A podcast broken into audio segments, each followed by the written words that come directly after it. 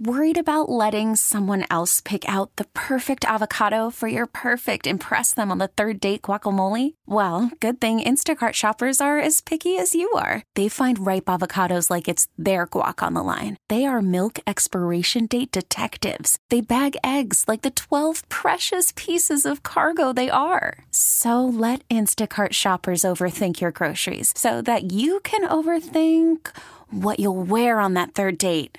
Download the Instacart app to get free delivery on your first three orders while supplies last. Minimum $10 per order, additional term supply. This episode is brought to you by Progressive Insurance. Whether you love true crime or comedy, celebrity interviews or news, you call the shots on what's in your podcast queue. And guess what? Now you can call them on your auto insurance too with the Name Your Price tool from Progressive. It works just the way it sounds. You tell Progressive how much you want to pay for car insurance, and they'll show you coverage options that fit your budget. Get your quote today at progressive.com to join the over 28 million drivers who trust Progressive. Progressive Casualty Insurance Company and Affiliates. Price and coverage match limited by state law.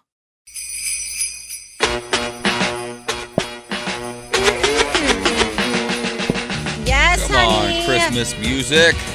Good morning. God, Welcome amen. to the Morning Beats. I wish we were coming in with West Side Story, Steven Spielberg's West Side Story, because I saw it this weekend and Michaela Gordon. Ooh, child. so excited. I was in tears. I know. I saw a few people post about it. They were obsessed with it. I'm You're obsessed. I'm going to tell you this. That original film had such an impact on me as a little boy. I posted about it this weekend on my Facebook and how I was a little queer kid at Immaculate Conception Elementary School, right? Catholic school. And Sister Laura showed us this this film, the original, over the course of a few days in her music class. Everybody else fell asleep. They were annoyed, blah, blah, blah. I was enthralled. And I it began my love affair with musical theater. Fast forward to 2021. After all we've been through the last two years, and Steven Spielberg Ugh. is doing the remake Icon.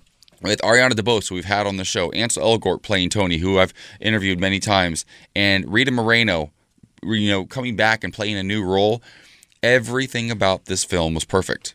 And I'll tell you what, if you haven't seen West Side Story yet, get to the theater. It's literally the reason we go to theater. It will blow your mind. It's almost So three hours long, two and a half hours long, and it, it flies by. I love that. I'm so happy that you saw it. I know you were so excited. I would have loved to have gone with you. Unfortunately, I had to be a mother yesterday. You had a rough weekend. So I did not, a literal rough yeah. weekend. Rough, rough. Uh, tough stuff. I will say, let me tell you this. I've had dogs that got sick and died. But there's something different about like your baby baby. Yeah. Rocco's my baby baby. Mm. Rocco, I don't know what he did, but he was so sick. But we have a problem in uh, Los Angeles, and I don't know who to bring it up to, but I'm pretty upset because I feel like during COVID, when Bruno got sick last year, it was really difficult to get into vets because of all of these rules. Yep. And I could understand that. But my dog, Rocco, was very, very ill. He was projectile vomiting, foam.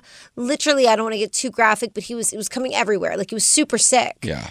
We could not get him into a vet's office It's yesterday. terrible. We got a dog last year. I can't get that dog in to see a vet for weeks at a time. Yeah, and he was like, and they're like, well, sorry, if it's an emergency, go to ER. And I was like, I've already called ER. I'd still have to wait six to eight hours. And they're like, well, sorry. And I don't understand how, after boosters, after everything, how we're still waiting Yeah. to get our pets into the vet. Maybe we'll bring that up with Doc Halligan tomorrow. I did call her, but I think it's it was uh, it was an awful experience. Yeah, she's usually- great at getting things done, but who like how many people have like a friendly vet on speed dial? They can Yeah. just call out of their cell phone. Like it, it, I hear you. It's it's impossible. And what it does is it makes me not get my dog sometimes like I just like, "Oh, he didn't get his follow-up shots for his flu shot." Okay, whatever. But let me Too say much this. work. So two two weeks ago, me and my partner got into a fight about this because we wanted to go to Palm Springs and we wanted the dogs to get babysat at the place down the street. But they have to have their flu and their but they have shots. to have their shots, and they were Mm-hmm. one month late. And we couldn't take them. I feel like it's kind of a it's we're being put in a difficult situation as dog owners here in Los Angeles because in Vegas it's not like that. You take them to Mm. the vet if they don't feel good and you're in. Mm. Pretty upset. Well, I hope he feels better soon. Maybe you should take him to the movies. Maybe you should take him to see West Side Story. Oh, It worked for me.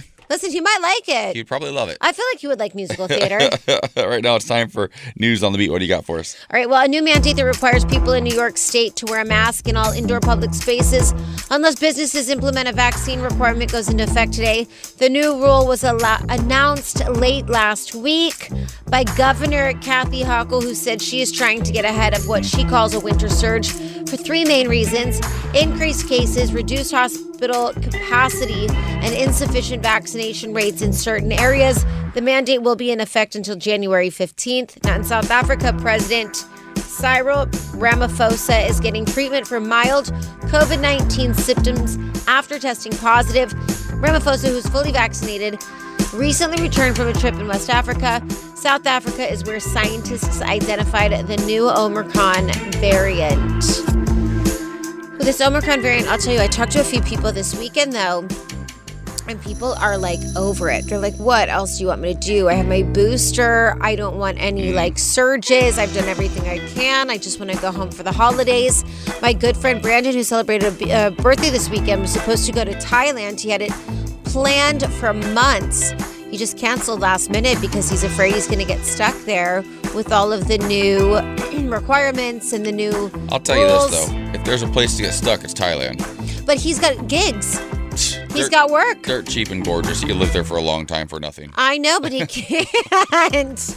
All right, let's get into a little bit of weather. It was cold this weekend, kind of, right? It's going to be a high of 66 in Cathedral City, 66 in La Quinta, a high of 46 in Buffalo, 61 in Atlanta, 72 in Phoenix, 82 in Miami, 70 in Houston, 59 in Vegas, and 57 in LA. Yeah, I just to acknowledge um, all the devastation and loss of life over the weekend of the tornadoes across the Midwest. We are going to talk about it in, in news on the beat in the next hour. Um, at least 100 people feared dead uh, after tornadoes hit eight different states. My family was right in that zone, and my little niece uh, lived in Bowling Green, lives in Bowling Green, Kentucky, and happened to be out of town, and that town was wiped out. Oh So my my God, thank God. safe, thank God. Uh, but uh, we are going to talk about it a bit also, and so what did I miss coming up in just a little bit. Uh, but here is your vibe of the day. A leader is a person who has people following them because they want to, not because you're forced to. Uh, we're not going to force you to do this, but if you want some free gasoline, you're in luck because Santa's coming early. Listen to Channel Q on the Audacy app to win free weekly gas tank fill-ups and qualify to win gas for an entire year. That's right, an entire year. Just take us with you anywhere you go on the Audacy app or listen at home on your smart speaker. Just ask Siri to play Channel Q and let Channel Q pick up your gas tab for a week or a year. Loving that, honey. All right, well, coming up in What Did I Miss? We're talking about the devastation that happened this weekend and what you need to know. Coming up next. So what did I miss? What did I miss? Welcome back to the morning beat. It's time to uh, catch you up on all of the stories you may have missed over the weekend. Unfortunately, the Midwest was hit with a, a series of devastating tornadoes, uh, leaving countless lives lost and still more being uh, searched for in the rubble uh, amongst it all. Kentucky hit so so hard. Um, and the- Governor Beshear just speaking moments ago that there's a candle factory that went down in Kentucky, and he said we'll be absolutely a miracle if we find any more people alive. Um, and and who knows how high that number could go. You know, I've got family in Kentucky. I'm from I'm from Ohio, but I was just in Kentucky a few weeks ago visiting. In northern Kentucky, my little niece lives in Bowling Green, and Bowling Green was devastated. The town just nearly wiped out entire sections of it. And I, I, I shot my sister a message right away. I'm like, "How are you? Is everybody okay?" Because I knew it hit, and that's just a weird feeling. to Be like, my niece lives there, and the, the town's like essentially Yeah. flattened. And she's like, I didn't realize it was Bowling Green. yeah, Bowling Green, Kentucky. Uh, is one of the one of the places that was hit really hard, and my my niece just happened to be out of town the week this weekend because my family was driving to uh, to a, like a holiday getaway weekend uh, at the Biltmore Estate, uh, and so they were all together in her town, which was not hit, fortunately. Uh, but it's just so devastating. And there's a story of an of a woman, and she and she's not necessarily blaming Amazon, but her husband uh, was a delivery driver for Amazon uh, in Illinois, in Edwardsville. And he'd just been working there for about five months. And they text each other whenever he's getting ready to, when he has the truck loaded up and he's getting ready to head out on the road. And then when he heads back in, they usually text each other so she knows where he is and what's going on. They have children together, you know, and like I said, he just started there five months ago. Well, it takes about, I guess, 13 minutes to get from the factory to their home, which was not hit by the tornadoes, and, and they have a basement and they would have been safe. But his, his supervisor would not let him leave because he said the weather was too bad. They're not allowed to go out on another run until the weather calms down, which is probably the right choice. Yeah. But this man, you know, lost his life because the Amazon factory is wiped out. He and four other people lost their lives. And, and she's saying, I don't blame Amazon, but had he been able to come home and This been safely with his family, he might be alive right now. That's so interesting Which is that- not a guarantee, but still, you never know. Yeah. My very first boyfriend, my serious boyfriend, um, who I almost moved to Nashville with, was from Bowling Green, Kentucky. And um, I didn't even think about that. But I, I feel like that's so devastating too. I know his family lived there. Yeah. And um, I can't imagine having a whole town wiped out right before the holidays, coming off of Thanksgiving. You're Mm-hmm. preparing. I mean, not that any time of the year is It's devastating good time, always, but, it's the holidays Yeah, and it's, it's extra. awful. I I mean, a really, really bad tornado I think hit my hometown a year or two ago before the holidays, and I grew up with tornadoes all the time. I remember the high school, uh, the rooftop of our high school got ripped off one summer while we were, you know, the tree in our front yard got ripped out.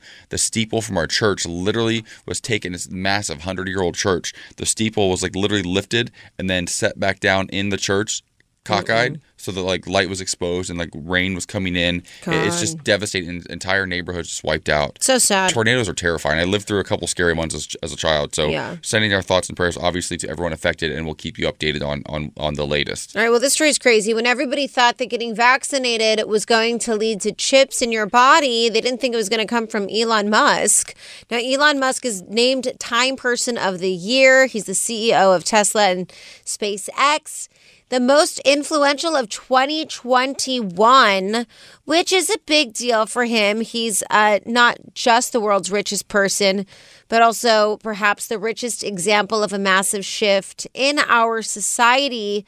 Uh, now, this tradition from time began in 1927 as Man of the Year and has since changed to not, not only recognize an individual, but also to consider the impact of a group, movement, or idea that had the most influence in the past year.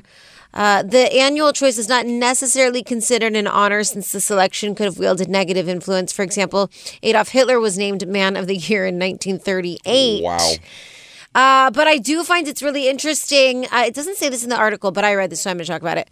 He said that by 2022, there could be chips installed in our brains that would potentially help like spinal cord injuries or could help uh, in, with the neurological system in some sort of way, which is kind of terrifying. Would you put a brain in your chip to to a brain in my chip a chip in Okay, your sounds brain? like you need a chip Maybe in your I brain have one. um yeah if i thought i had something really like that was going to impact my life negatively for a long time and there was a way to like regulate that by putting a chip in my absolutely i would. Yeah. that i would do. Now because i think when people hear these stories and they think oh we're going to get chips implanted in our brains at like a you know at a facility and we all have to do it. No. If if not yet though and that's the thing. Who knows? Who knows where it could all go? But if there's technology there listen i grew up on star trek and they were like scanning people and doing things to them to heal them in medicine and that was like very space age back then and is becoming reality now. Uh, those sorts of things not scanning people obviously but um, if it helps i'm sure people thought it was really wild and scary to put chips in their dogs at first too Yeah, I mean, And I'm not if- a dog, and I am not down for a chip, honey. I would rather just die naturally. They don't need to chip you. I've never seen you without your cell phone in your life, so you're, you're already chipped. They know where you are always. They can hear everything you're saying. They probably know what you're thinking too. Yeah. Uh, you're probably down for these uh, camels, uh, and you probably can relate to them because you uh, come from the world of pageants. You've competed, Mm-hmm. um, and uh, and sometimes you do what you got to do to compete and to look and feel your absolute best. Well, dozens of camels have been barred from Saudi Arabia beauty contest over Botox and other touch-ups. That's right. Wait, they got what? Botox injections, facelifts, and other cosmetic alterations to make the camels more attractive, and they are strictly po- prohibited. But they've been banned. They've been busted. Over 40 camels were disqualified from the annual pageant just re- recently because of Botox. Camels getting Botox. Well, they're Wait, also what? it's a big deal. There's a big beauty competition over in Saudi Arabia, and they compete for over sixty-six million dollars in prize money. So these these camels are Wait, they stretched out their lips in order for them to look bigger and juicier. These camels. Mm-hmm. yeah, They put them on hormones that they'd be more pumped up. uh huh. they injected- injected, camels' heads and lips Yep. with Botox to make them bigger, inflated body parts with rubber bands, and used fillers to relax their faces. Also, what kind of sick? also, how disgusting is that? That's messed up. First of all, Botox is probably not great, but I know that I'm putting it in my face and I'm responsible for that. These camels, that's disgusting. I'll tell you this. Until you've been kicked in the face on national television in front of millions and millions of viewers and knocked on your butt by a camel, um, there's no follow up to that. It just happened to me, and I wanted to find a way to share that story with you right now. Yeah, but they're animals. Thank God I didn't have Botox Botox at the time. Yeah, but they're like animals. It's they don't even know cruel. what's it going on. It really is absolutely cruel um, and That's disgusting. It's a, it's a funny headline, but it's also really gross. Yeah, but also it's like an animal lover that's so gross. Get your big old butts off of them anyway. They probably don't like carrying your big butt around. But also, I ride horses and I eat ribeyes, so that's not very kind to animals either. Yeah, it's not, and that's a whole issue in itself. But to give them Botox and stretch out their lips and put wild. rubber bands over their body to make it smaller. But what? But what if it makes them prettier? Listen, the only thing I want is a camel toe, honey, and I have enough issues with that. Okay, you sure do. Putting Botox there. This episode is brought to you by Progressive Insurance. Whether you love true crime or comedy, celebrity interviews or news, you call the shots on what's in your podcast queue. And guess what? Now you can call them on your auto insurance too with the Name Your Price tool from Progressive. It works just the way it sounds. You tell Progressive how much you want to pay for car insurance, and they'll show you coverage options that fit your budget. Get your quote today at progressive.com to join the over 28 million drivers who trust Progressive. Progressive Casualty Insurance Company and Affiliates. Price and coverage match limited by state law. Worried about letting someone else pick out the perfect avocado for your perfect impress them on the third date guacamole? Well, good thing Instacart shoppers are as picky as you are. They find ripe avocados like it's their guac on the line. They are milk expiration date detectives. They bag eggs like the 12 precious pieces of cargo they are. So let Instacart shoppers overthink your groceries so that you can overthink what you'll wear on that third date. Download the Instacart app to get free delivery on your first three orders while supplies last. Minimum $10 per order, additional term supply. Hiring for your small business? If you're not looking for professionals on LinkedIn, you're looking in the wrong place. That's like looking for your car keys in a fish tank. LinkedIn helps you hire professionals you can't find anywhere else, even those who aren't actively searching for a new job but might be open to the perfect role. In a given month, over 70% of LinkedIn users don't even visit other leading job sites. So start looking in the right place. With LinkedIn, you can hire professionals like a professional. Post your free job on linkedin.com slash recommend today. Welcome back to the morning beat. Now, uh, with this verdict on the Jussie Smollett case coming down last week, uh, it stirred up a lot of emotions, a lot of mixed emotions from within our own community, which is one thing. Uh, he's one of our own. He's a queer black man, and uh, right, wrong, or indifferent, we still love and support his blackness and his queerness. That doesn't mean that everybody necessarily supports, you know, what he says did or did not actually happen happen uh, on that night in Chicago a couple years ago. Now the jury has said that they believe um, that he lied. He is found was found guilty on five different counts. Right. Um, as a human, I can still feel for him and feel compassion that if he did in fact lie, that he was coming from a place of hurt or brokenness and just sort of screaming for somebody to hear what was going on in the world, especially in, in a Donald Trump America as a queer person and a black person in that time and and now, right?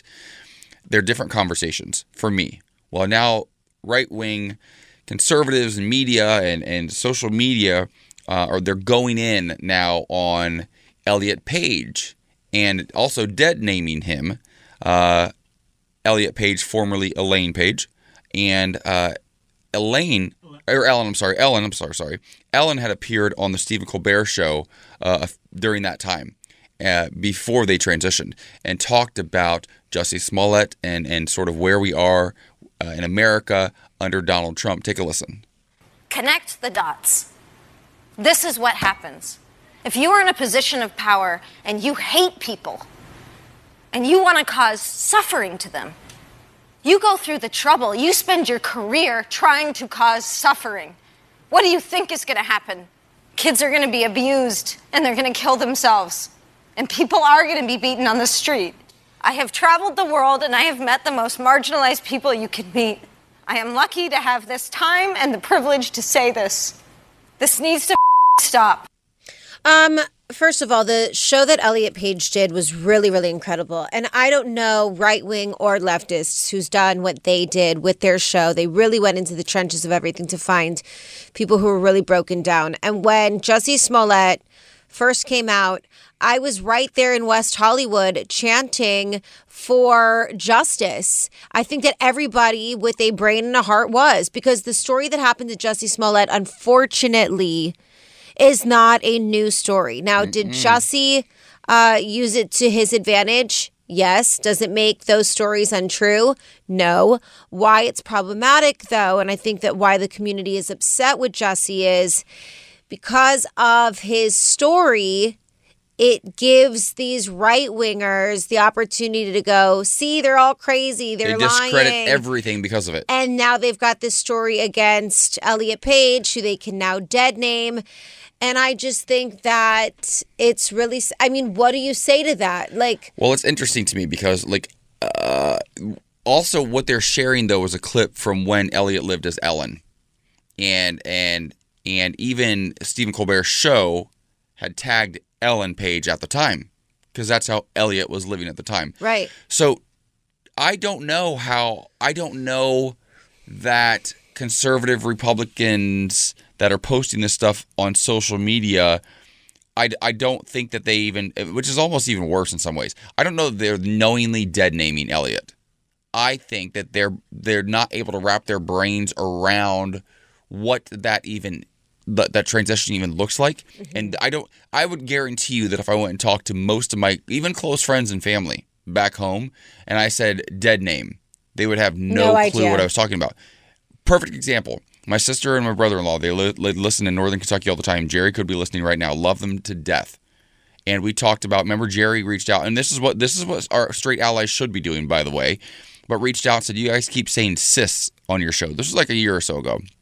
So you keep saying cis on your show. What does that mean? Like what do I need to know about that? And I was like and I explained it to him. He's like oh huh. Never thought about it. Yeah. I guarantee you dead naming is the same thing because we did have a conversation when I was in Kentucky recently about uh, trans issues and and they had a lot of questions I mean, uh, the men that are in my family, we love Jerry because they not only don't know what dead naming is, they don't care. Yeah, that- they that don't part, even worse. care worse. about trans people. They literally see it as a sickness. They see it as confusion. I mean, we did a story about an anti-LGBTQ book being number one uh, on the children's Amazon. a children's book And the book is about this walrus wanting to be, pretending to be other things than just the walrus. And it drags and mocks trans kids by saying they're playing make believe. And that's how so many of these men in my family, Republicans, think that they think they're playing make believe. They think they have mm-hmm. multiple personality disorder. And so I understand wanting to reference Ellen Page because that at the time was who was speaking. But I think the bigger issue here is not only is it sad that Jussie Smollett lied and put a lot of people in more danger. We have a story in News on the Beat that'll do next uh, hour about yet another trans woman, the 149th this year alone, 33 years old, shot to death. Because here's the thing Elliot is not getting passionate and, and breaking down in tears because uh, of Jussie Smollett. Elliot's getting passionate and breaking down in tears because of all of the people he's met around the world Hello. who are marginalized and whose lives are on the line because of this hateful bigotry that these right wingers keep pushing. Yeah. That's what that's actually about. Yeah. Get Yeah. it right. Get it right. All right, coming up in uh, What's Poppin', Gottmik is weighing in on Drag Race's first straight cisgender male queen, and we've got it for you next. It's time for our first round of What's Poppin'. What do you got? All right, so RuPaul's Drag Race just recently announced the cast for its upcoming 14th season, and as per usual, the show is turning heads for the first time ever.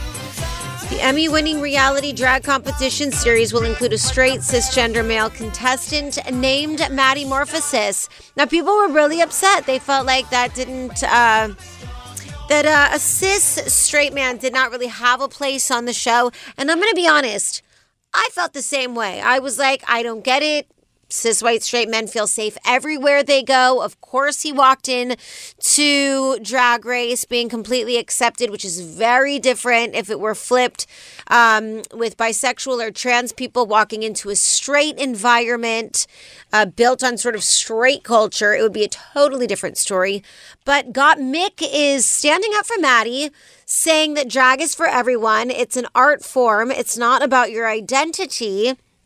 And you know, uh, Trace Lysette, who we've had on the show, I love her so much. She also made a post. She's big in the uh, the ball scene. She was like a full on Vogue bitch, and she said, "I don't understand the difference because I feel like it's the same when people in our community try to use ball verbiage but have never been to a ball. Like you think it's okay to be like, okay, yes, queen, sis, but have never experienced it at all. What makes that okay?" Uh, so it's getting differing opinions. There's a lot of support from Morphosis from other queens um, and our trans sisters and brothers. I don't know. How do you feel? Still don't like it.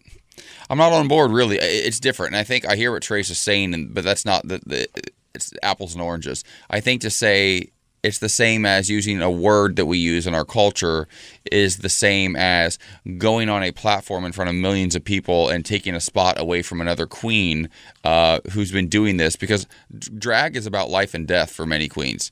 It is it is a, is a means of survival, and so for me, there are so many queens. There are so many talented queens we've seen all over the country, right? Who maybe have auditioned how many times for RuPaul's Drag Race? Thirteen times, some of them. Nina West. I mean, perfect example. uh, Nine times or something like they audition over and over and over again, and to give a spot to a cis straight man, to me, just feels weird. Well, it takes away from what drag culture is. I totally agree with you. And I think that that's something that we learned during the pandemic. So many of my drag queen sisters literally lost everything. It was so difficult. And if you look at it, when they're out of drag, when drag queens are out of drag, I still feel like they're very flamboyant. They're very gay, and you kind of know it. Mm-hmm. With somebody like Maddie Morphosis, when they're out of drag, they're serving like cis white male. They could go anywhere to get a job and not be discriminated It's against easy, for yeah. any reason. So I agree with you on that. you can sort of take it off. It's it's kind of like the argument, and this is again a bit of a Of a jump, cop but a- Mm-hmm. cops, yeah,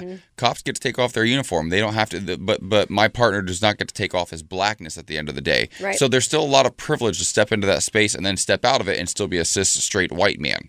That I is- agree. is, it's hard for me to wrap my brain around. I totally agree. All right, well, coming up, it's Money Monday. Uh, Ryan Vickery on is joining us to talk about uh, tax tips and getting your tax bill lower before the end of the year. This is a conversation I definitely want to have. Coming up next. How deep is your love? Tell me right now. Go. So deep, honey, as deep as the ocean. My devotion. Your your love for me? Mm-hmm. Wow.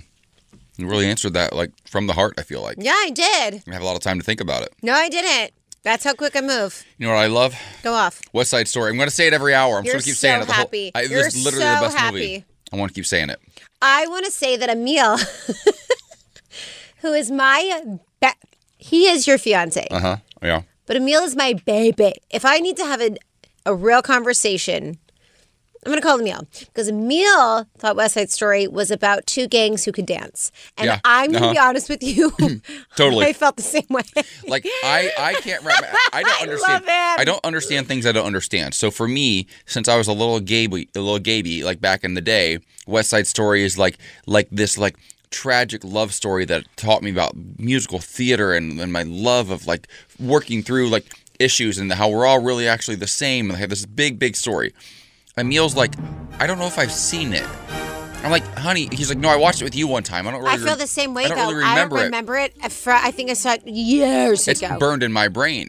And Not he mine. says, yeah, it's these couple of gangs that, can, that dance or something, right? And I'm like, yeah, that's that's basically what West Side Story kind of is, but also with a lot more tragedy. No, it's the way that Emil says it. It's literally perfect. I feel Emil so hard. Two gangs dancing, and can't- happens to be Maddie Ziegler. Yes, Ziegler. Zegler. Ziegler. She's fan- no, she's fantastic. Did you see her a lot in it? What's that? Did you see her a lot in the she film? She plays Maria. She's Maria. Maddie is Maria. No, you're thinking Maddie Zig. No, it's not Maddie Ziegler. It's not What the is girl it? from Dance Moms. yes, she is in it. No, that's not. Yes, that's she not- okay, is. Look it up. Google it. I already saw it. She was like, I can't believe I had the experience to work with Steven Spielberg. No, she maybe as a dancer. Yeah, that's what I'm saying. Oh, okay. Do you see her in it? Okay, well, I, yeah, probably. You But don't like, remember seeing her? I want to tell you this. So the actress who plays uh, Maria, though, her name is actually also Ziegler, I believe. No. Is her last name Rachel or something? What is her name? She's a Colombian actress. Um, and I'm going to find this for you. Find it. Rachel Ziegler. So Rachel wow, Zegler plays and Maria. Maddie Ziegler. Plays Velma. Yeah, she's a dancer. Are they related? No. Well, she's she's probably a jet and the other's a shark. But are they related in real life? No. One's Ziegler and one's Zegler. One has an eye, one doesn't. Yeah. not. One has an eye. Oh, why did it go right to like an actual eye? Yeah. I was like, they don't have an eye? All this to say, if you haven't seen it yet, go see it. I'm just gonna say this all week long. West Side Story is a breathtaking, just like soaring film that will just give you hope again and, and break your heart all at the same time. Yeah. So would you keep anything from the original? Like, would you keep Natalie Wood? No, Natalie Maria? Wood's a white lady. Oh, this I'm- is I'm part of the problem with the original. some people Yeah, that it's don't. no, problematic, no, terrible. Justin. No, she's No, terrible. even I know that, She's and a I think wholly they're- white person, and and there's entire scenes in West Side Story that they speak in. Uh, they speak Puerto Rican, like they speak Spanish, like Puerto Rican Spanish though, and they do not subtitle any of it, which I think is genius. Because there's whole sections of the film that you just don't know what they're saying, but you can see it through their acting, and also it's a reminder that not everything is for everybody. Like those scenes are not for the white, True. non-Spanish speaking people. So And don't do it. It's so beautiful. It's so good. Go watch it. Uh, should we do news on the beat? Yes, honey. Okay. Uh, it, it- listen, it was a it was a sad, sad weekend across the nation. Um, so much sadness going on. It's I just try to bring a little bit of light and levity to the show. You did, honey. You did. All right, a 33 year old black transgender woman from Oakland is being recognized as at least the 50th transgender or gender nonconforming person in America that was murdered or faced a violent death in 2021. Nick, uh, Nikai David was gunned down last week on the early morning of December 3rd in West Oakland. She is also believed to be the 129th murder victim in the city in 2021 alone. The shooting took place around 4 a.m. on the 1400 block of Castro Street, uh, and police believe an altercation took place before David received a bullet wound in her head. David had just turned 33 years old a week before her death. She was a model and aspiring social media influencer who wanted to open a clothing boutique. She was described as fun loving, considerate, and really sweet. According to friends and loved ones, the Human Rights Campaign records David's death as at least the 50th fatal trans or nonconforming victim to violence in 2021, a year that the organization has already declared as the deadliest on record since they began tracking violence against trans people in 2013. At least two other trans people have been killed in California this year. Natalia Smut Lopez was killed on April 23rd in San Jose, California. Uh, someone she was romantically involved with was arrested and charged initially for her death. And then on June 8th, 21 year old Poe Delwyn Black was found stabbed to death. Their body was found on May 11th in Niland, California. Just devastating news uh, for our trans brothers and sisters. Uh, in other news, more than 100 people are feared dead after a series of torna- tornadoes ripped through several states in the Midwest and South and transformed homes and businesses into piles of rubble late Friday into Saturday. In Kentucky alone, the death toll is at least 80 and will exceed 100, Governor Andy Beshear told CNN yesterday, making it the deadliest tornado event in the state's history.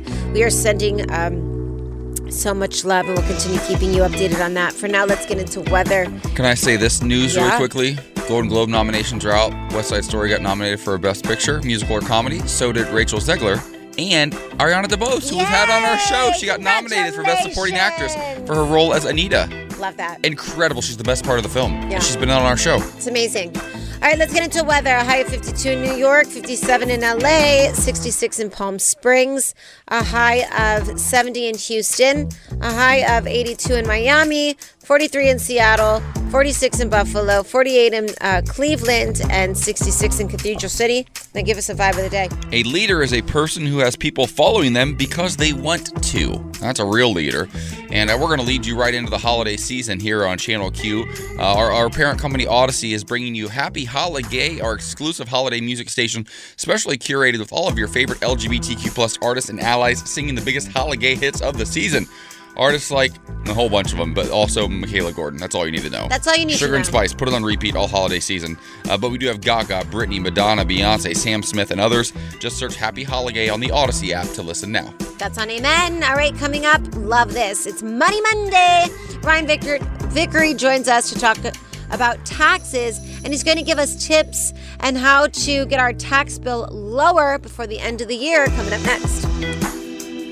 We really need new phones. T-Mobile will cover the cost of four amazing new iPhone 15s, and each line is only $25 a month. New iPhone 15s? Only at T-Mobile get four iPhone 15s on us and four lines for 25 bucks per line per month with eligible trade-in when you switch. Minimum of four lines for $25 per line per month with auto pay discount using debit or bank account. $5 more per line without auto pay, plus taxes and fees. Phone fee at 24 monthly bill credits for all well qualified customers. Contact us before canceling account to continue bill credits or credit stop and balance on required finance agreement due. $35 per line connection charge apply. Ctmobile.com.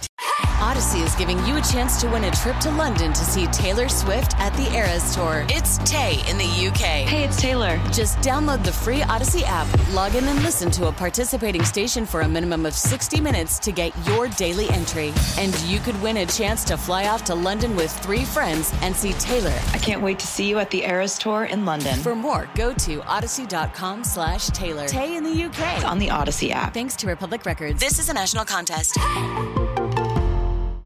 Money makes the world go around, the world go Sure around. does. Yes. But how do you how do you navigate the world of money? It's a conversation not peop many people have uh, growing up. They unfortunately don't teach it in schools the way they should, and there's queer people in particular.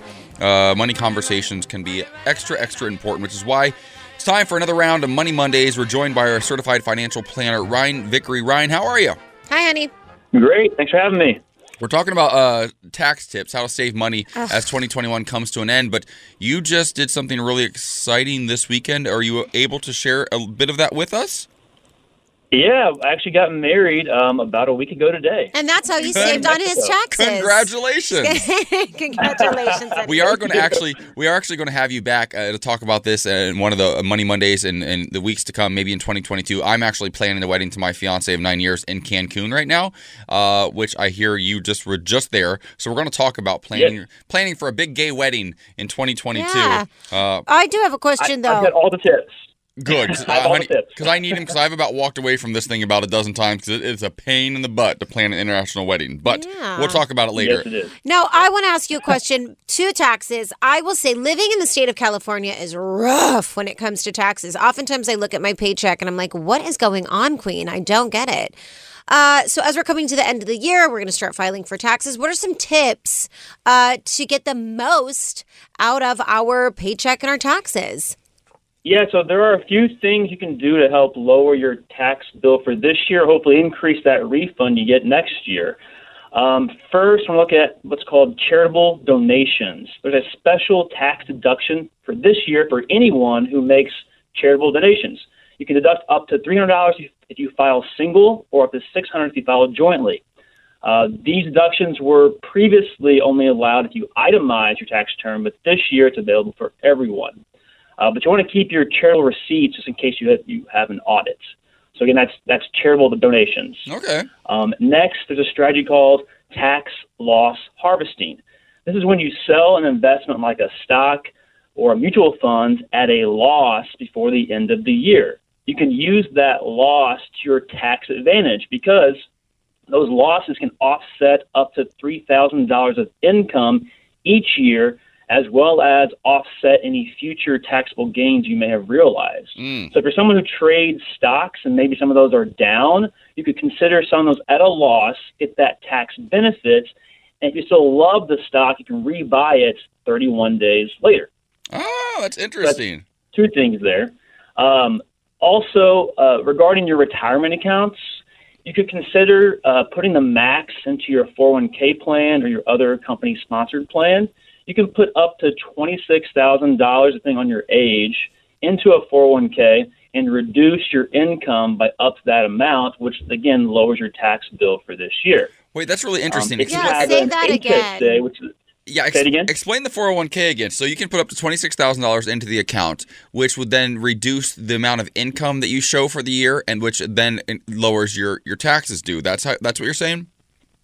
Yes, so it, it goes in pre-tax. So basically, it goes from your paycheck directly to the 401k without being taxed. So in effect, your income is reduced um, for, for this year. That's really good advice because I just found out I had a 401k. Yeah, she's uh, she's she's she's really on top of it. I do.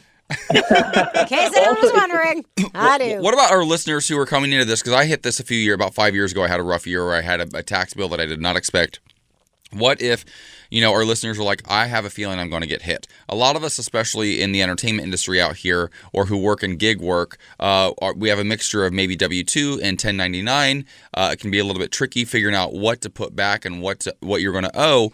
Uh, so for those who might be in that situation and they're afraid that they're going to owe X amount of dollars, and maybe they have a little bit to put aside right now, maybe they don't. What sort of advice would you give those people? Yeah, so if you're a 1099 uh, employee, if you will, then uh, there's something called a SEP IRA, which you can put, I think, up to like $58,000 uh, per year into that, which again, kind of a 401k, that will reduce your income for this year. And again, which in, in fact will lower your tax bill as well. That's so really- those are probably the two biggest tax deductions you can probably get with them when it comes to retirement planning, retirement savings. That's really yeah, that's really good to know because I feel like um, that's uh, that was something that I, I did not know. Now, uh, one thing that I have a question for: if you live in another state, maybe not California, taxes are still high, but they're not as crazy. Would you give the same advice? Uh, and how does it work with states that don't have tax at all, like Alaska? Yeah, so really, it's it's, it's pretty much the same. So it's because no having because California obviously has a very high state tax income. Um, other states have zero percent tax income rates, but the, really the advice or the uh, general advice would, would be the same because to lower your overall tax bill, the biggest piece of it is that federal piece. If you're going to be in the 20% or 30% or up maybe up to 40% tax bracket overall, so the the idea is to either reduce income by deferring it and then put away as much as you can in a retirement advantage vehicle. Hmm. Listen, Really interesting. Michaela's like, wait, what? Love it. No, No, we're I am. I used no. to date this guy. I'm serious. I dated this guy that lived in Alaska, and at one point, when I thought we were going to be together forever, it was a week.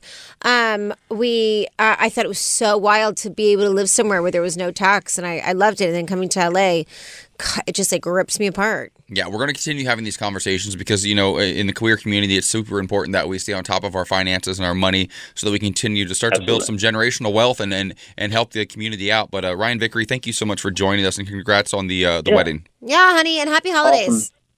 Thank you so much. You, you as well. Have a good one. Thank you. All right, coming up, 1 million moms are back, but guess what company they're coming after now? You might believe it, you might not. We'll talk about it next. Well, the anti queers are at it again. Anti queers, that's what I'm going to call them from now on. I like that. I Just so think word- it's a, it has a ring to Just it. the word queers in their name because I think that would really make them very, very happy. We're talking about uh, Mm. anti gay evangelicals who are upset once again. They're attacking uh, a major brand for including a happy gay couple in their new commercial, Sephora. We've both been there. How do you attack Sephora? Yeah, they've really crossed the line, they said. now they've r- no, they've crossed the line. This They're not going to attack Sephora. Uh huh. It's uh, one million moms, of course. They uh, there are about seven hundred and twelve of them, but uh, they uh, they're the ones who also came after the American Family Association. Uh, they they're funded by the American Family Association in their attacks on our community because they don't think that we should exist, and they're upset about it. I think also what they're upset about is that two gay uh, gay men in a Sephora commercial. Maybe a little cuter. Uh, their makeup might be a little bit nicer. Listen, all one million moms needs to worry about is going straight to Sephora and getting a little foundation for that colorless, dulless skin. Well, Maybe getting a skin routine happening. If this is not ironic, I don't know what is. Uh, the the leader of this group, Monica Cole, uh, she's calling for a boycott of Sephora now because their ad doesn't only feature women. She's upset about that. She's uh, so peeved that the ad includes two men in a relationship sharing a kiss. Uh, and she says, "Listen, Sephora's primary customer base is women." I would tell that to me and my fiance. Okay, but is it Monica Cole? Like, is it these women that have so much time, the 26,000 of them that have so much time hiding behind 1 million moms Mhm. to go to Sephora? Because also, these kind of moms, and this is no Tino shade, I don't even care if I get dragged, these moms are also like those podunk moms that, like, Of course. don't wear makeup. They, like, do natural hair, which is like your vibe. Yeah, great. You don't care about Sephora. Well, there's two dudes. It's two dudes sitting on a couch with their dog. And one opens a gift That's card. to the other. disgusting. Yeah, and that's what really, really threw them off. You know, she calls it an attempt to glamorize sin and quote make it clear where it stands on this controversial topic instead of remaining neutral in the culture war. How dare we? So How Sephora very dare said we? the homosexual couple is the only romantic couple included in the entire advertisement. Well, listen, okay, so let me break this down for you, sweetheart. You want only women in the commercials because you said, as you previously, yeah, that but if they're this- lesbians, should be PO. but that, that's exactly it. You want only women. You're like, well, it's the only romantic couple shown in the commercial. That's because Listen to me. it's mostly women. Listen to me. I will never forget the moment I literally died inside for Lisa. I didn't know that much about Lisa when she flew me out to Vegas to have like alone time before our gig the following night. And that's Mm. kind of how we do our thing. So I remember waking up, having coffee, blah, blah, blah. We get ready for the night. And this bitch pulls out an Anastasia dip brow and proceeds to have the proper brush and the proper technique to brush on her brows. And if you know Lisa, she's gorgeous, but I didn't really know any like androgynous lesbians, especially in 2015, that knew what Anastasia Dipbrow is. That was more of a very like glamorous thing to know, I thought. And I was like, You have Anastasia Dipbrow? And she's like, uh, Yeah. And then opened her cupboard, and there was so much skincare and so much makeup that I would use. And I was like, do you like Sephora? And she was like, yeah. And I was like, oh my God. I swear to God, my heart dropped. I was in so in love.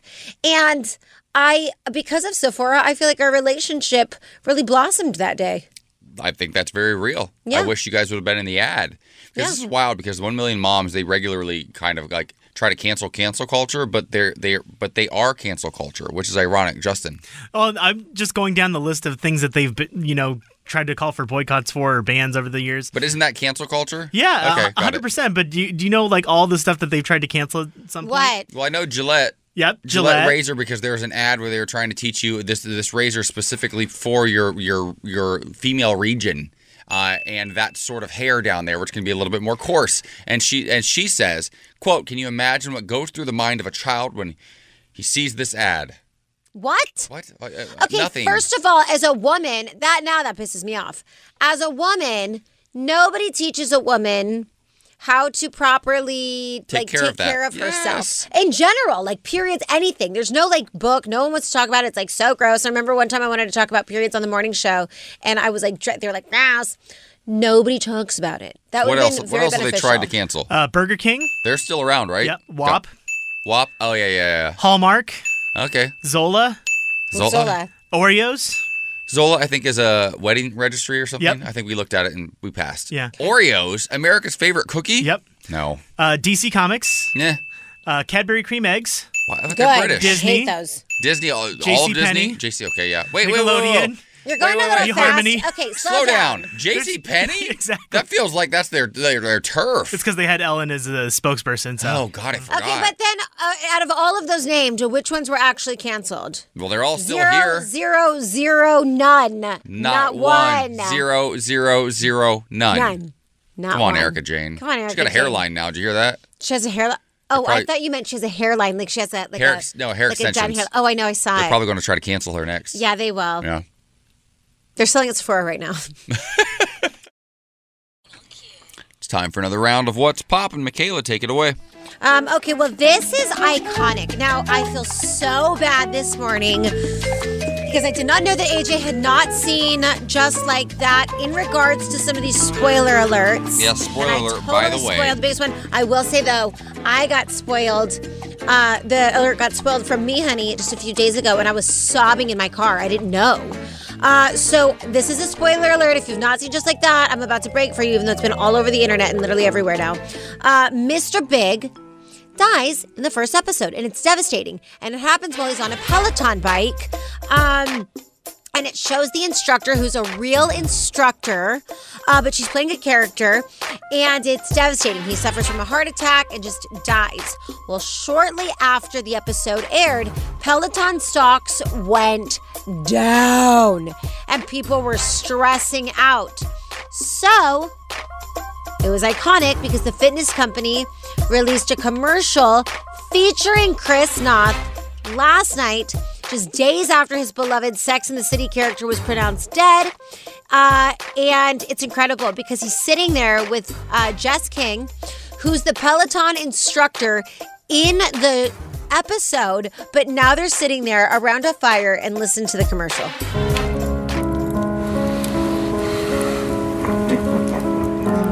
To new beginnings. To new beginnings. You look great. I feel great. Should we take another ride? Life's too short not to. And just like that, the world was reminded that regular cycling stimulates and improves your heart, lungs, and circulation, reducing your risk of cardiovascular diseases. Cycling strengthens your heart muscles, lowers resting pulse, and reduces blood fat levels. He's alive. Ryan Reynolds. I think it's incredible because after he says, Should we take a ride? They look over the Peloton bikes. And uh, look, this PR team is so iconic. And you know, I wasn't a really big fan of Peloton, but one of my might as well be childhood friends since I've known since 17. Uh, Tunde is one of the instructors. She's one of the biggest instructors. She's Uh, huge. she's like so famous, and we text, and I'm like, "You're like the biggest deal ever." And she's like, "I know, thanks." Like, she got me my de- she got me my deal on my bike. You I set, Yeah, know. I've known her for years, not like you, but she set me up with a good deal on the bike. Yeah, so it's crazy to see. Also, Jess King, uh, who plays Allegra, her girlfriend, she's a lesbian. Her girlfriend is a phenomenal rock singer, and we also follow each other. And uh, I, I just, I think it's incredible. Here's the thing. Here's the thing. Even though I'm upset that it's been spoiled for me, I, I will know, say this: this is all a setup. There's no way on earth they turned around that commercial in a few days' time. and I came up don't with know. This. I don't know. because because I think it's smart. I think it's so smart, and I think that also this is product integration is my call because that's a risk to take though to like actually like claim somebody died on one of your bikes. But I feel like Peloton had to be on in on this because if they weren't. HBO Max and the, and the production company behind and just like that could be sued so bad. Really? So I feel like this had to have been planned way in advance. Listen, They're like, I'll- let's think of a creative way to get people talking about the show and Peloton. I'll tell you what, though, we know somebody here that worked in this office that was on her Peloton and suffered from a, a heart attack. Yeah. And nearly lost her life. And now she's doing better than ever. She's um, feeling so much better. But listen, if this was all planned, my God. Has to be. And but if also, it wasn't, keep also in mind. Peloton's the one that kind of like rose to fame after that commercial a couple years ago where the guy got it for his wife and like suggested she lose some weight yeah, or they're whatever. known for their risques. the, the, the type of people who buy Peloton and are in the Peloton tribe don't care about stuff like that. They want to look and feel their best. That's it. I hear that. Do you know what I mean? I hear that. It's like those moms, those middle-aged moms who go to Lululemon and buy clothes at Alo and do yoga. They don't care. Yeah. Yeah. They just don't. They're you die wear your Alo ball cap Yes. and your Alo You know how many girls I saw at drag brunch yesterday in like Lululemon, like tight, like pants? I was like, that's not I appropriate. have them on right now. I know you do. You're at work at 5 a.m. But I wouldn't do it to You're not drag. out for a drag brunch. I know that isn't appropriate. Put a look together. Gross. All right, coming up, what the health Dr. James Simmons joins us on promising new data about Omicron why you shouldn't be worried. Coming up next. Good morning. Welcome back to the morning beat. Kayla, how you doing? Honey, got- I'm so happy. He's got some good news. Yes. Uh, okay, so I told you guys at the top of the morning. Oh, top of the morning. Shut up, Michaela. I told you when we started the show that Rocco Boy was so sick. Your dog, for anybody And- joining us for the first time, not a human. Yes. Rocco boy. He was throwing up. It was just coming everywhere. Not to get too graphic, but he was really, really sick yesterday. And I was actually, when I took him to the vet, I was like crying because he's like my baby. I can imagine how he is a mother, but I was so upset because he wasn't feeling good. He was crying. Uh, but Lisa just sent me a an updated video where he's eating and he woke up this morning and everything is looking so much better. So I'm so grateful for that because I'll tell you what, if there was any kind of emergency, we weren't about to, to be seen by a vet yesterday or today. And if you're wondering why we were playing I Feel Pretty, it's because I'm obsessed with West Side Story. Steven Spielberg's a genius. Everything is good here on the Morning Beat. Your dog's healthy, and I still love that film. Go see it. Go see it. I'm not even getting paid for this. It was just that good. Yeah, you're just obsessed with it. I am. I'm also obsessed with you. And uh, news on the beat, which is uh, what it's time for right now. What do you have for us? All right, well, uh, a 33 year old black transgender woman from Oakland is being recognized as at least the 50th transgender or gender nonconforming person in America that was murdered or faced a violent death in 2021. Nikai David was gunned down last week on the early morning of December 3rd in West Oakland. She's also believed to be the 129th murder victim in the city in 2021. The shooting took place around 4 a.m. on the 1400 block of Castro Street. And police believe an altercation took place before David received a bullet wound in her head. David had just turned 33 years old a week before her death. She was a model and aspiring social media influencer who wanted to open a clothing boutique. She was described as fun loving, considerate, and really sweet.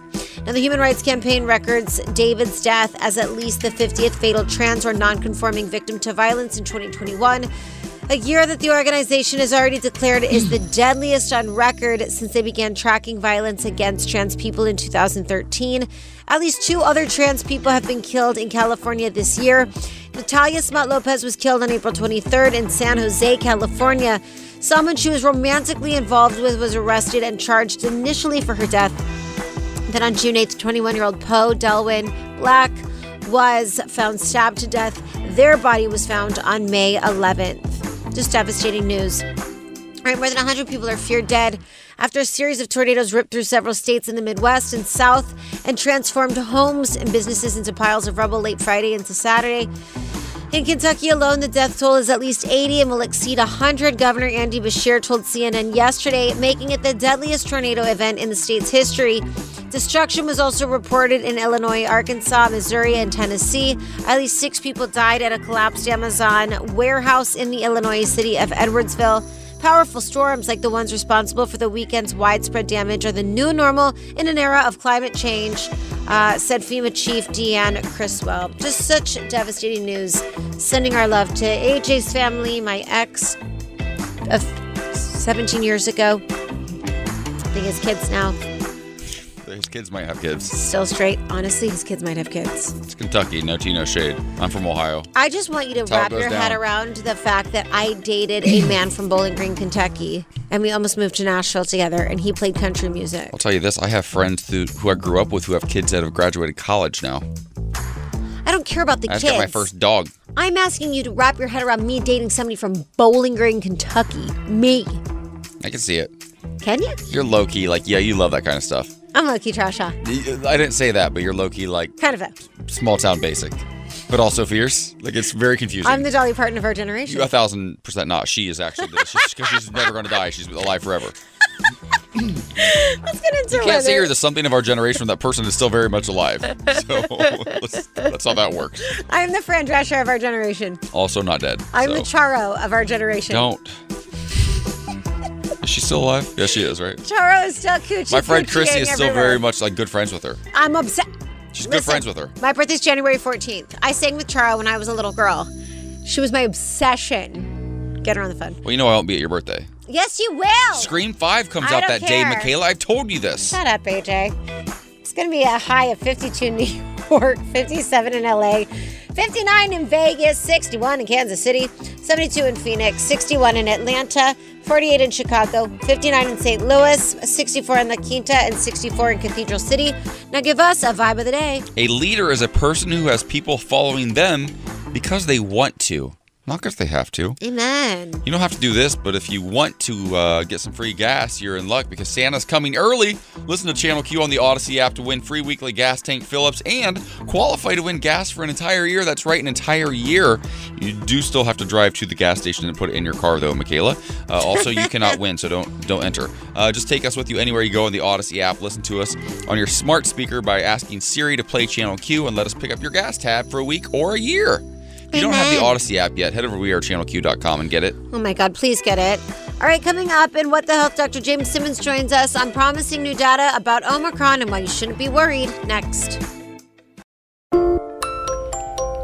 Welcome back to the Morning Beat. It's time for another round of What the Health with our in house nurse practitioner, Dr. James Simmons. Dr. James, how are you?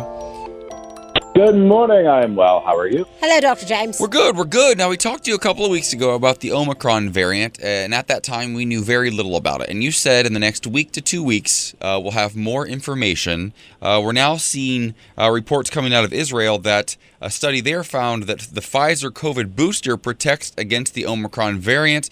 Now, just a couple of weeks ago, we thought that Pfizer maybe wasn't as good at protecting us. Uh, what do you know, and what do our listeners need to know? Yeah, boosters seem to really be the key. I think if there's a takeaway from this at all, from what people should know, is that there was a study that was done by um, some folks in South Africa who looked at the Pfizer uh, vaccine very specifically just after the two doses, which we have up until now been considering sort of fully vaccinated, right? Well, you have your two doses. They're look they're seeing that it still works pretty well against Delta really well for like severe illness and death, pretty well at sort of moderate illness, all the other stuff. But it wasn't particularly working against Omicron. So uh, some researchers in Israel have taken that a step further, along with Pfizer and BioNTech uh, themselves. Both of these have come out in the last week that said with the booster dose, uh, protection against Omicron goes up about a hundredfold, a hundred times more protection with that booster dose. Um, so obviously, you know, Fauci and Biden over the weekend and all of these people have been coming out and saying, okay, now's the time to get boosted. There are so many people who are eligible to get their booster. I mean, we all, right? Like 16 and up now are eligible to get their booster. And we were seeing a slow trickle rate of that. But since the news of Omicron has come out, the uh, percentages of individuals with who are requesting booster doses are going to get them has gone up very quickly, and I encourage everyone else to please do the same. I'm so happy to hear that the booster's helping because I um, was talking to a friend of mine the other day, and she's been obviously very on board with getting vaccinated, wearing masks, washing hands, but you know, I think that I share with her the same frustration of okay, can the booster at least work? Do we need a fourth one? Like, I definitely want to be able to continue having my life. Is this friend you? Were you looking in the mirror talking to her? No, it's my friend's it manager. feels like me. no, I'm the well, same. Yeah. Because it's important too. Because she's a she's a talent manager, and she also is frustrated because she's had to say, you know, no to her clients. Like, you can't do this gig, you can do this gig, and she's like, I feel bad for my clients too. They want to get out and start living their normal lives again. You know, we just had our holiday party shut down because of the news about the Omicron. So it's exciting to know that the booster can not only help, but we may not be going into like a huge surge of, of you know, uh, Omicron. of, of Omicron. Well, I'm always the guy with like the always not so maybe bad news. So I, I do want to preface this sort of what we talked about this um, uh, research study out of Israel that's looking at the booster dose. It was a very small number of people done in a laboratory environment some of the data. There's a couple of other smaller research studies that have been going on, particularly with the Pfizer one uh, vaccine. The, it, they look very, very promising. So I don't think we can fully say yet, yes, the booster will absolutely protect you against Omicron. We still need some sort of larger scale studies and in person, like in real life studies, not just a laboratory environment, but it's encouraging. The other thing I will say is what is maybe not as encouraging is that you know, the last time we talked about this, you know, I, I was off last week, but the week before we were talking about we were already at almost 100,000 cases per day in the United States, still 1,100 deaths. Those numbers are up. We're now averaging 120,000 cases a day now. You know, Omicron, I think, has been detected in 28 states, which really means all 50 states, right? Like, I think we're going to have a big pop uh, Boris Johnson in the UK is calling it a tidal wave of Omicron because they're already seeing a massive increase in cases.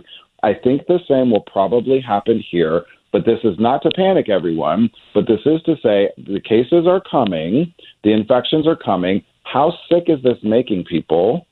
We're still not entirely sure about that yet. And I don't think politically we'll ever go back into some sort of large lockdown, but I do think the smart thing is for everyone to remember that we are not post COVID, right? Everyone, even South Park changed their post COVID special to be post COVID, the return of COVID. Like, we're not out of this yet. We're actually seeing more cases now this year than we were at uh, this time during the holiday season last year, and we were way more locked down way more masking, way more all of the things. Of course, we didn't have the vaccines. But I think it's just really important. I will tell everyone my three V's, particularly going into the holidays. We cannot let up on this, as frustrating as it is.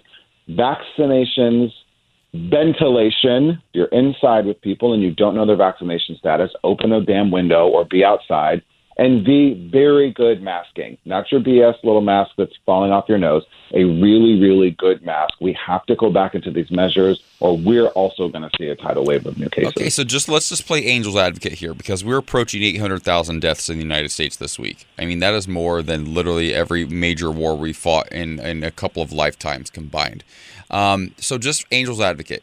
You say that the numbers are actually higher now or they're actually higher they're actually higher now and we have all this information when certain places get locked down certain places don't get locked down.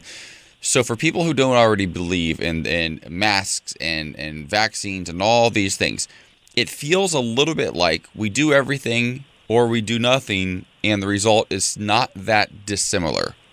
And some countries have taken different different approaches. How do you convince somebody that you know two years into this thing it's important to keep wearing masks and to keep social distancing and to cancel holiday plans or whatever you think might be the safe thing. How do you keep having that conversation with people who are just really frustrated? Uh, yeah, I feel like the whole global population is really frustrated. It's hard. It is a it is a complex, nuanced conversation that requires people to uh, spend a little bit of time. You know, this is one of the most frustrating things that I, I'm glad at least here on Channel Q we get to talk about this for sort of longer than just two to three minutes. Mm. But what people get are TikTok videos, 60 second reels on Instagram, maybe two and a half minutes on a cable news network about someone y- yapping at them about COVID and, and everyone's tired of hearing about it. It takes a really nuanced conversation. None of this stuff is completely black or white. None of this stuff is hard and fast, and the information continues to change. We just like as a species don't deal with that very much at all. It's literally like going on a date with someone, and like on one date, one time they're like, "Oh, I'm really into you," and then you call them up six hours later, and they're like, "Well, I'm a little hesitant." Like we just don't process those things very well as people, and this is I, I still have to everyone to remember this thing is technically, at least on our shores here in the United States, we think just about two years old. That's it and we already have you know multiple vaccinations against this thing. We we know so much, but there's still so much that we don't know. And the issue here is we have never had a unified strategy sort of globally that it will work for all countries because there probably isn't one. But because of that and because of vaccine hesitancy, we now are in a situation that we all talked about and we all knew last year that was coming.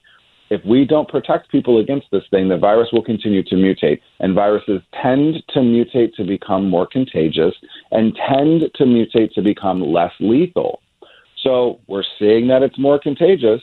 We're not sure yet about the lethality of Omicron as a variant. Hopefully, it will be make people less sick, and that's you know an optimal situation. It, it, I wish I had a quick and dirty answer for you, AJ, but but I don't because it's a really complicated conversation. People need to be open to to learning and and open to do, sort of doing the right thing for themselves and their community. Well, Dr. James, we want to continue this conversation with the health. We want to discuss the devastating effect COVID took on our pockets and why our healthcare costs are so crazy. We'll discuss next. It's time for another round of What the Health with our nurse, uh, nurse house, our in house nurse practitioner, Dr. James Simmons. Say that three times fast. He's awesome. He's here once again. And we're talking about, of course, COVID 19. Uh, it's the topic of conversation today. Uh, we just had a great conversation about the Omicron variant and the efficacy of the uh, Pfizer boosters, according to a new study. If you missed that, download our podcast on the Audacy app. You can listen there. But right now, we're going to talk about the, the long term economic impact of this global pandemic. More than half a billion people globally were pushed into extreme poverty last year as they paid for health costs out of their own pockets during the height of the pandemic. This is according to the World Health Organization uh, and the World Bank. That's a big deal, James, and and or Dr. James. I'm so sorry, uh, and we're going to see the lasting impact of that for generations to come. How do we try to uh, negate some of that negative impact uh, now so that we're not leaving half a billion people out in the cold, you know, struggling just to put a roof over their heads? I mean, my honestly, my biased opinion, and and or maybe not so biased uh, answer to your question, AJ is for everyone to hurry, just hurry up and get vaccinated. Jesus, Hmm. H. Yeah.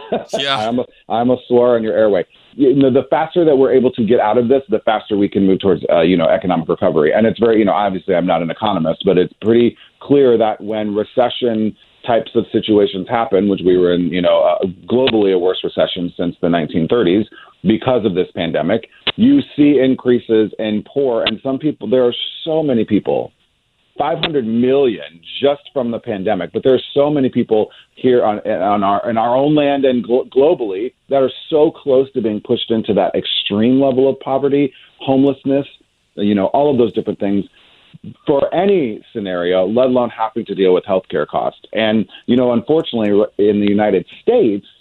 We, you know, we live in, in one of the wealthiest countries on the entire earth, and this is something I actually just was speaking about this um, just a few weeks ago to a group of people in Oakland about how we have one of the most we spend more money on healthcare per person and per capita than any other country in the world. Yet, of the 30 most developed countries, we have the 27th best healthcare outcomes. See, okay, that, So but that's That's so interesting to me. How do you how do you change that system though? Because Americans are of the belief system, and this is who we are as a capitalist society, that more money fixes things. We throw more money Mm-hmm. into our policing. We throw more money into our Because military. I would like to say the LAPD and I, I, you know, we were looking at all of these things that are happening in Los Angeles right now, and they were saying, well, it's because they're defunding the police. A three percent raise, but crime's still higher. It doesn't make sense. yeah, money doesn't fix it. Like what what will fix this? I mean, you said the big C word right there, which is a whole different conversation that I am only qualified to talk about as a human being who has an opinion, not because I have some sort of like other training in this, whatever, but capitalism, right? Capitalism is the root of all of this. We are in a very, very, very fragmented healthcare system. We are one of the few, um, we used to say industrialized, but, you know, high wealth nations. They're one of the few who doesn't provide some sort of nationalized healthcare system. And we pay more money in our own pockets. And here's the here's the rub. This is what a lot of people don't understand. We actually pay more money as a government for healthcare than anybody else does. Yet 26 countries have better healthcare outcomes, longer lifespans, better, healthier living than we do. So we actually spend more money than everybody else, even though we don't have a nationalized healthcare system. Hmm. And it's because we are in this for-profit insurance healthcare system. Like, frankly, that's it. We're super, super fragmented. We have a pay per service, like a pay fee structure per service. Insurance companies drive all of that, and there's very little, like, they sort of regulate themselves. so uh, it makes it really, really difficult that we all, you know, have to pay so much money for insurance and we don't have really good health outcomes. And we were already in a really bad place with that, and the pandemic just took us to extremes. Well, you know, I think it's really interesting because somebody that I know and adore um, has had really, really bad uh, health issues, neck pain from severe injury years ago. And instead of properly being able to take care of herself, going to a specialist, having her insurance cover majority of the costs, the doctors would rather just keep her on pain medication. And I think that then leads into so many conversations of like the opioid crisis and all of these things that are happening because people cannot afford to actually take care of their ailments. Mm. So they're just given these band aids to fix it. And I just think it's devastating. Yeah, the U.S. that- ranks just above Lithuania, Estonia, and Qatar. So that's where we are. Great. Yeah. Awesome. Isn't, isn't that wild? Well, Dr. Yeah. James Simmons, we appreciate you so much. Thank you, as always, for joining us. Have a happy holiday season. We'll talk to you soon. Thank you very much, y'all, too. All right, honey. Coming up, the Golden Globe noms are out, and AJ is very excited about a few of them because he hasn't shut up about it. West Side Stories in there. We'll discuss next. It's time for our last What's Poppin' of the morning. I can't wait. Michaela, what's going on? So many things, honey. The Golden Globe noms are out. It's very exciting. Uh, best performance by an actor. You've got Anthony Anderson Blackish, uh, Jason Sudeikis, Ted Lasso. All shows people have been losing their minds for. Um, best performance by an actress in a television series. Uh, Hacks came in and Secure. Uh, Issa Rae. Issa Rae got a nomination. so great. So did Michaela J. Rodriguez from Michaela Pose Gordon. and Billy Porter. Michaela Gordon. No, you did not. Okay, great. Uh, best performance by an actress in a television series. Jennifer Aniston, The Morning Show. Okay, okay, okay. We're obs- I haven't seen season two I know. yet. I keep tell. How many times do I text you? Season watch it. two, Jennifer Aniston is just unbelievable, and I never really thought of her as like a really phenomenal, like dramatic actress. She's so good in season two. Yes, I'm so excited. Well, this is what I was hoping for. Best performance by an actress in a supporting role in a series. Jennifer Coolidge, White Lotus. Yep. I hope she takes it. I think she was incredible, and we saw a side of her that we've never seen before. She was also amazing in Single All the Way, which is the the queer rom, uh, rom-com uh, Christmas movie out on Netflix right now. She's really. It takes a while for the movie to warm up, but she's really good in it. well, Best Motion Picture, West Side Story grabbed a Golden Globe nom. For musical or drama, yep. Yeah, or no. musical or comedy, yep. Our uh, boss just came in and said it's bombing in theaters. Listen, it's an interesting time to release films, and I think that the studios came to a point where they're like, we not everybody's on board with a theater streaming service hybrid, and at some point you have to start putting these movies out again, as opposed to waiting for another year. But you know, I will say this: even before the pandemic, I was not a moviegoer. I still probably wouldn't have seen West Side Story uh, in the movies before the pandemic. But now, if you look at and compare, like just like that is the biggest story right now, because people would rather be home in the comfort of their own home watching. Uh, I think than going to the theaters now. People have gotten Maybe. used to it. Yeah, I hear that because that is that is one of those hybrids too. Because and just like that is Sex and the City, which was a TV series first, and then it became a popular movie franchise, and now it's back to television, sort of. Um, West Side Story is one of those films though, that I feel like you need to see in a theater, and I can't imagine Steven Spielberg putting all that money and time and effort into it to release it on TV. Yeah. I think that would have done it a disservice. I think that it will be a slow build uh, towards Christmas. And I think once you get that Christmas break, then you'll really get to see if it's going to do well because people aren't just going to the movies anymore. They're not going to theaters. Yeah, I mean, I know that you're super passionate and you loved it so much, and there's a lot of people like you. And then I think there's a lot of people like me that have so many other things to worry about. I'm not going to see West Side Story. I'm not going to go to the I don't think it's about things to worry about. I think people have always had a lot on their plates, regardless. Uh, you know, whatever the case may be. I think if you're a, if you're a moviegoer, but not even some bad things to worry about. No, but like if- I'm just not making it. There's also- no intention in going to theaters. but to also there was no intention for you five years ago either. I'm just saying, if you're But a that's my point. Yeah. People are like me, where they just don't care. But, but but that doesn't but that doesn't correlate to why the numbers aren't there because that doesn't that doesn't make sense because if you weren't going to the movies two or three years ago, you're not going now either. I think for real like moviegoers who are like diehards like myself, they'll still go.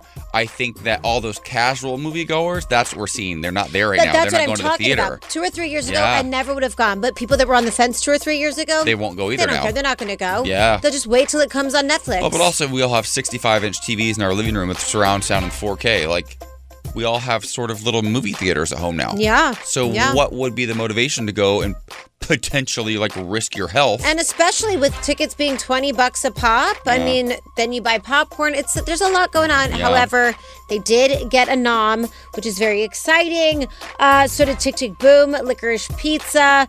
Uh, they look good. This is very exciting. I think Tick this Tick is the Boom's. most. I think Tick Tick Boom is gonna have a big award season. You think so? I haven't even seen Did it you. I- watch I- it? no, I haven't seen it, and I hear about it everywhere I go. Yeah.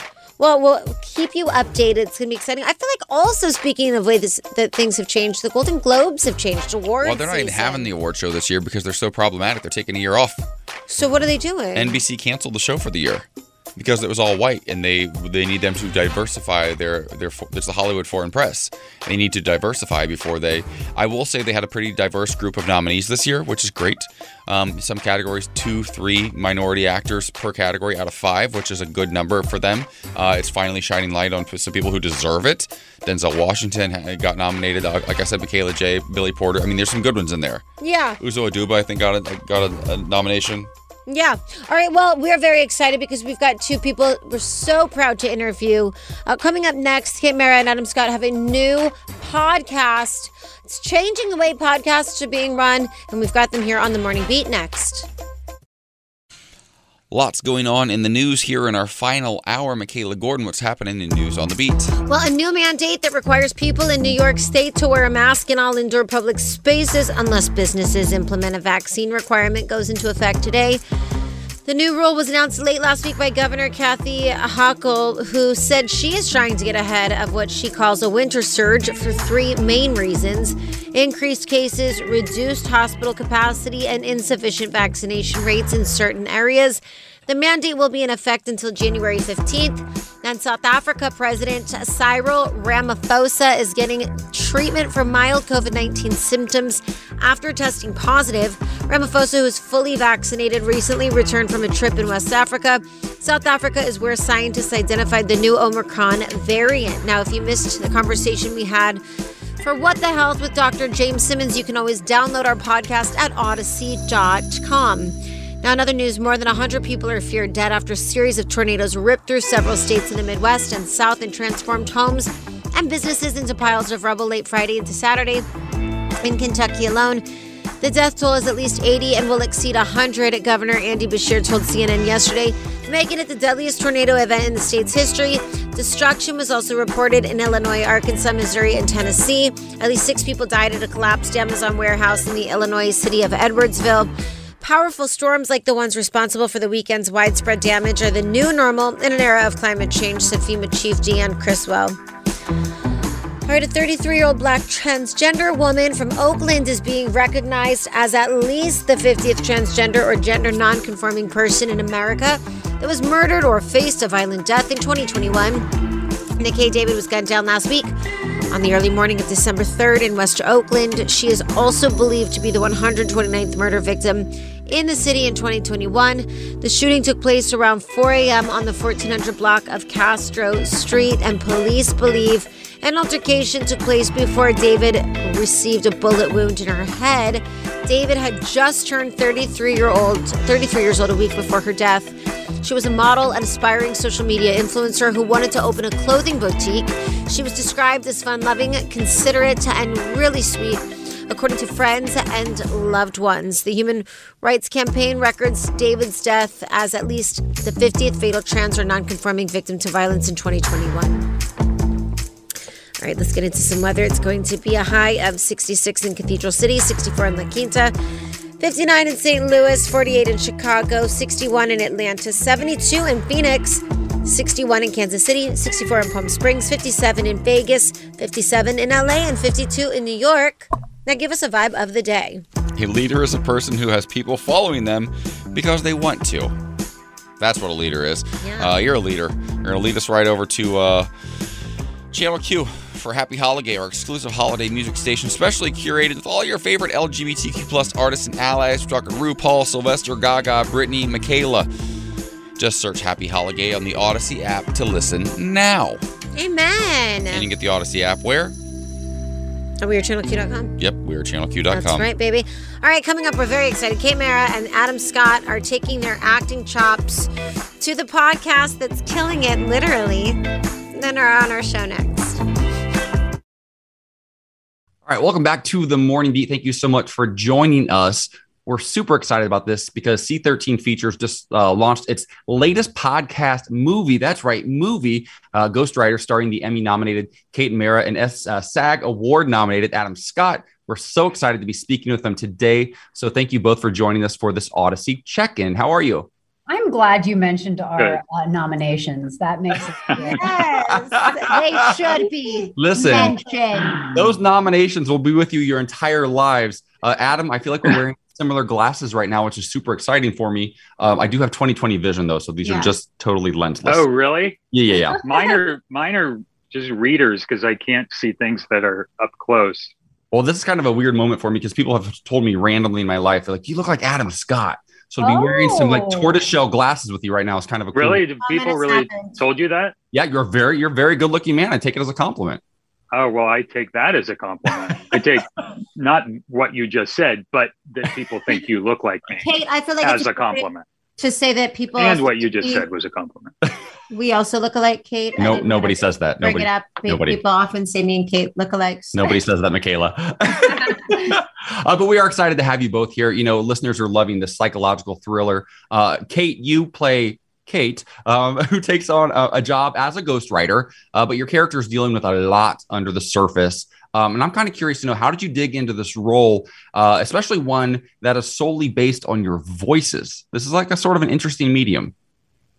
Yeah, it's really fun to do because um, you know the the challenge of not being able to rely at all on the quiet moments or or any moments where you need um, visually to be subtle at all. Um, it, that's a challenge as as an actor in in a really exciting way, um, and it's different than anything um, I've done before. Because even if you're doing if you're used to doing sort of um, voiceover work or um, there's there's usually a visual you're either playing a cartoon character or whatever and there's always those things that you so you don't actually have to rely as much on every single sound. Um, and with this uh, there was a lot of you know having to uh, spell out things that your character is doing like okay i'm going to go open the door now things like that which can feel quite unnatural but you have to find a way to make it feel natural and not silly and so it's it's yeah it's fun as an actor to have those sort of challenges Adam, I'm going to come to you uh, because fans really know and love you from both comedic and dramatic roles in Parks and Rec, Iconic, and Big Little Lies.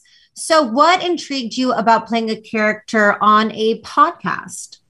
Well, I listen to a lot of podcasts. I listen to a lot of audiobooks, um, like walking dogs or, you know, doing crap around the house. I just always am listening to something. Uh, and I, I love it. I love it as a, a, as a medium. I think it's kind of, there's this weird intimacy uh, to it where you really feel you know because it's happening weirdly inside your head and and so you you know over a especially over a long period of time over a few hours you really kind of get uh, connect to ones that you that that that you like you get connected to it and you feel a connection to the to whatever the content is. And um and so just as a fan of the of the medium i wanted to try it out. Also i wanted to work with kate and it was a really good script. Um there really weren't any reasons not to do it. Yeah, Adam, you're so Adam, so you're so good in Big Little Lies. Sorry, you just reminded me of that show, and I was like, oh, oh, thanks, Kate. So good, so good. Yeah. Yeah.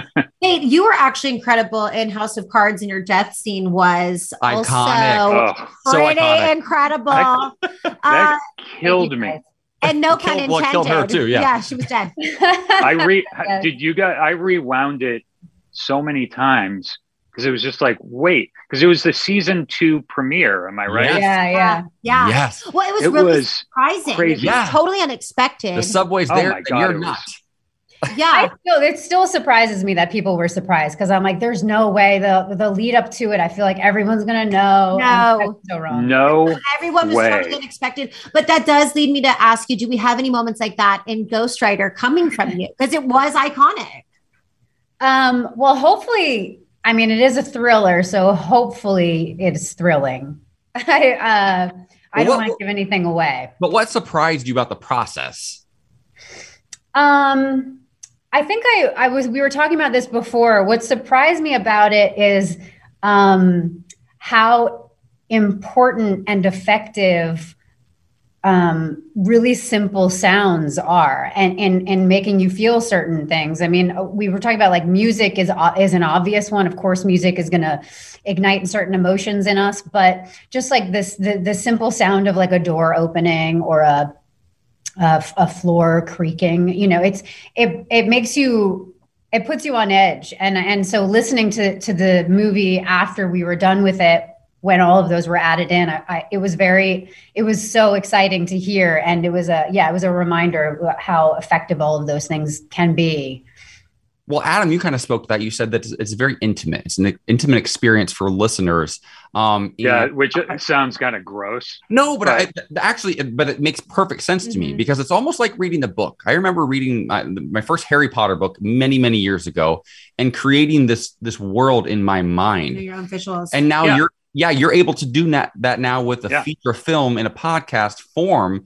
Um, is this the next evolution of what storytelling is? Uh, is this a return to its roots? Uh, how, where do you sort of place this in the pantheon of like storytelling? I don't know. I mean, I, I think that um, movie movies and TV shows and visual mediums will always have their place, of course, and uh, and podcasts have obviously boomed in popularity and are now sort of a permanent part of our culture. Um, and you know, uh, audio, you know, like, like I said, I listen to a lot of audiobooks, and a lot of people listen to audiobooks, you know, fiction and nonfiction. I think when well done, uh, fictional uh, podcasts or or a really well produced audiobook of fiction can be just as riveting as anything else. And like you said, you have to meet it halfway with your imagination. I think that kind of creates a, a bond with the listener that um, you, can't passively listen to something like this or an audiobook and and uh, remain able to follow along. You have to engage with it and activate your imagination in order for it to to work. And I think that's that's uh, something that's that's different than visual medium. Yeah. Uh, Kate, you know, considering all the things that we've gone through just over the past couple of years, uh, why do you think people are responding so well to psychological thrillers? Does it sort of take them out of this psychological thriller we're living in the past couple of years? oh, let's hope. Yeah. Um, I think listening to anything worse than um, the experience that maybe you've gone through yourself is a, a relief. um, uh, I don't know. I just think escapism is always something that has helped people get by, you know, and um, and our imaginations are so incredibly important, you know, not just as children but as adults. It's it's it's a it's a very um, magical, important part of uh, of of us as human beings. And so I think that in any way to be able to escape from reality. Um, is a good thing, especially with the world that we're living in right now. I love the perspective and the way that you hold back just a little bit. I appreciate it. Uh, Adam, before we let you go, um, I'm kind of curious to know your thoughts uh, on where you think storytelling is evolving and where it will be five or 10 years from now. Because not that long ago, I can't imagine a lot of people thought would be we would be listening to full length feature films like this on a podcast. Where do you where do you see the medium going next? It's a great question. I I you know I I don't I don't know. Other than getting content injected directly into your bloodstream, I'm not sure where else we have to we have to go. You know, I I will say that the fact that that I have this device, the like this iPad that has the world's library of films accessible to it, and it's an incredible picture. And if i put on a pair of good headphones i have an actual cinematic experience. Just that alone 20 years ago 10 years ago it would have blown my mind um, and you know podcasts are a similar thing you have this endless library of knowledge and entertainment at your fingertips at all times um, and i think you know just in the past like four or five years six years i guess since uh, the, you know podcasts have kind of really taken hold and exploded. It's been a really exciting, exciting time. So I think there's you know endless directions to go with it. Mm. Well, Ghostwriter just premiered this week and is already number one on the Apple podcast charts in the fictional category. So big congratulations, of course. Uh, thank you so much for stopping by. And to our listeners, be sure to check out Ghostwriter wherever you get your podcasts. Kate and Adam, thank you so much. Uh, we appreciate you. Uh, and we're always rooting for you, two our favorite actors. And uh, thanks for stopping by Audacy today and checking in with us. Thank you so much. Thanks, guys. Tell me something good. All right, Michaela, I know you've been bugging me ever since you've known me to uh, go home to my home state of Ohio, see what you're missing, That's all I want to do. see uh, where I was born and raised, Yeah. so you could understand how I became the man, the myth, the legend that you see before you today. Right? Well, I'm going to tell you um, that I'm not nearly as good as these two people, this brother sister duo who have spread so much love over the last few years. And they're doing it again this holiday season. Where that's right, we're heading to my home state of Ohio right now because these two, they're siblings. Their name are Tyler and Monica Slavin. They live in uh, the Columbus, Ohio area. They're siblings, like I said, and they've donated over 50,000 toys, $50,000 worth of toys to Nationwide Children's Hospital. They're at it again for the sixth year in a row, bringing 11,500 toys to Nationwide, which is based in my home city of Columbus, a Nationwide Children's Hospital in Columbus. Uh, they've done this for six years as part of their annual holiday toy drive.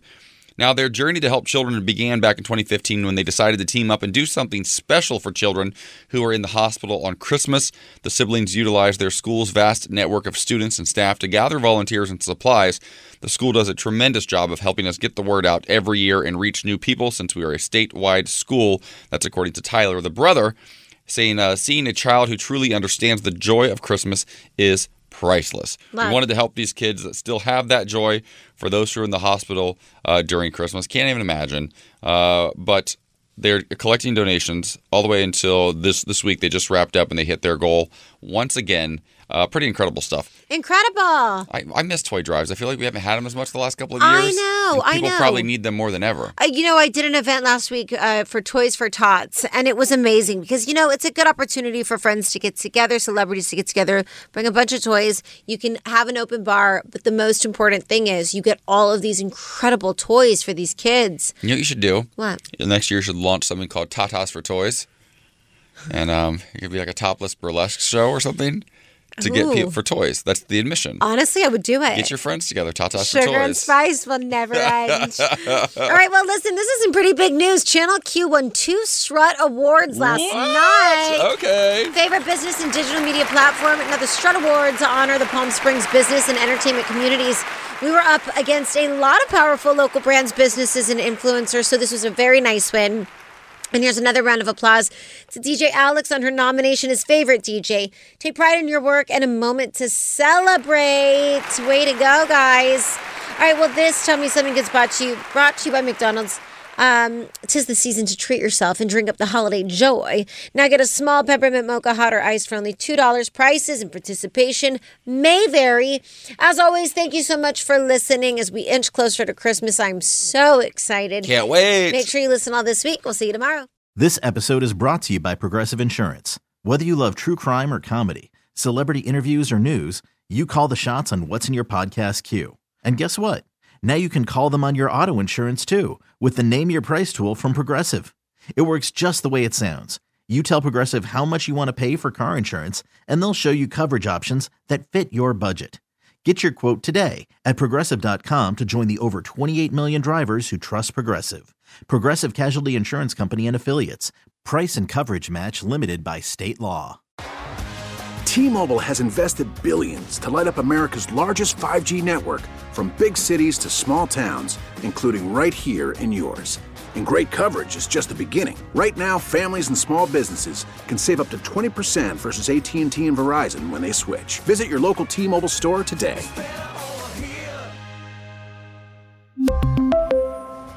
Plan savings with three lines of T Mobile Essentials versus comparable available plans. Plan features and taxes and fees may vary. Audacy is giving you a chance to win a trip to London to see Taylor Swift at the Eras Tour. It's Tay in the UK. Hey, it's Taylor. Just download the free Audacy app, log in and listen to a participating station for a minimum of 60 minutes to get your daily entry. And you could win a chance to fly off to London with three friends and see Taylor. I can't wait to see you at the Eras Tour in London. For more, go to audacy.com slash Taylor. Tay in the UK. on the Audacy app. Thanks to Republic Records. This is a national contest.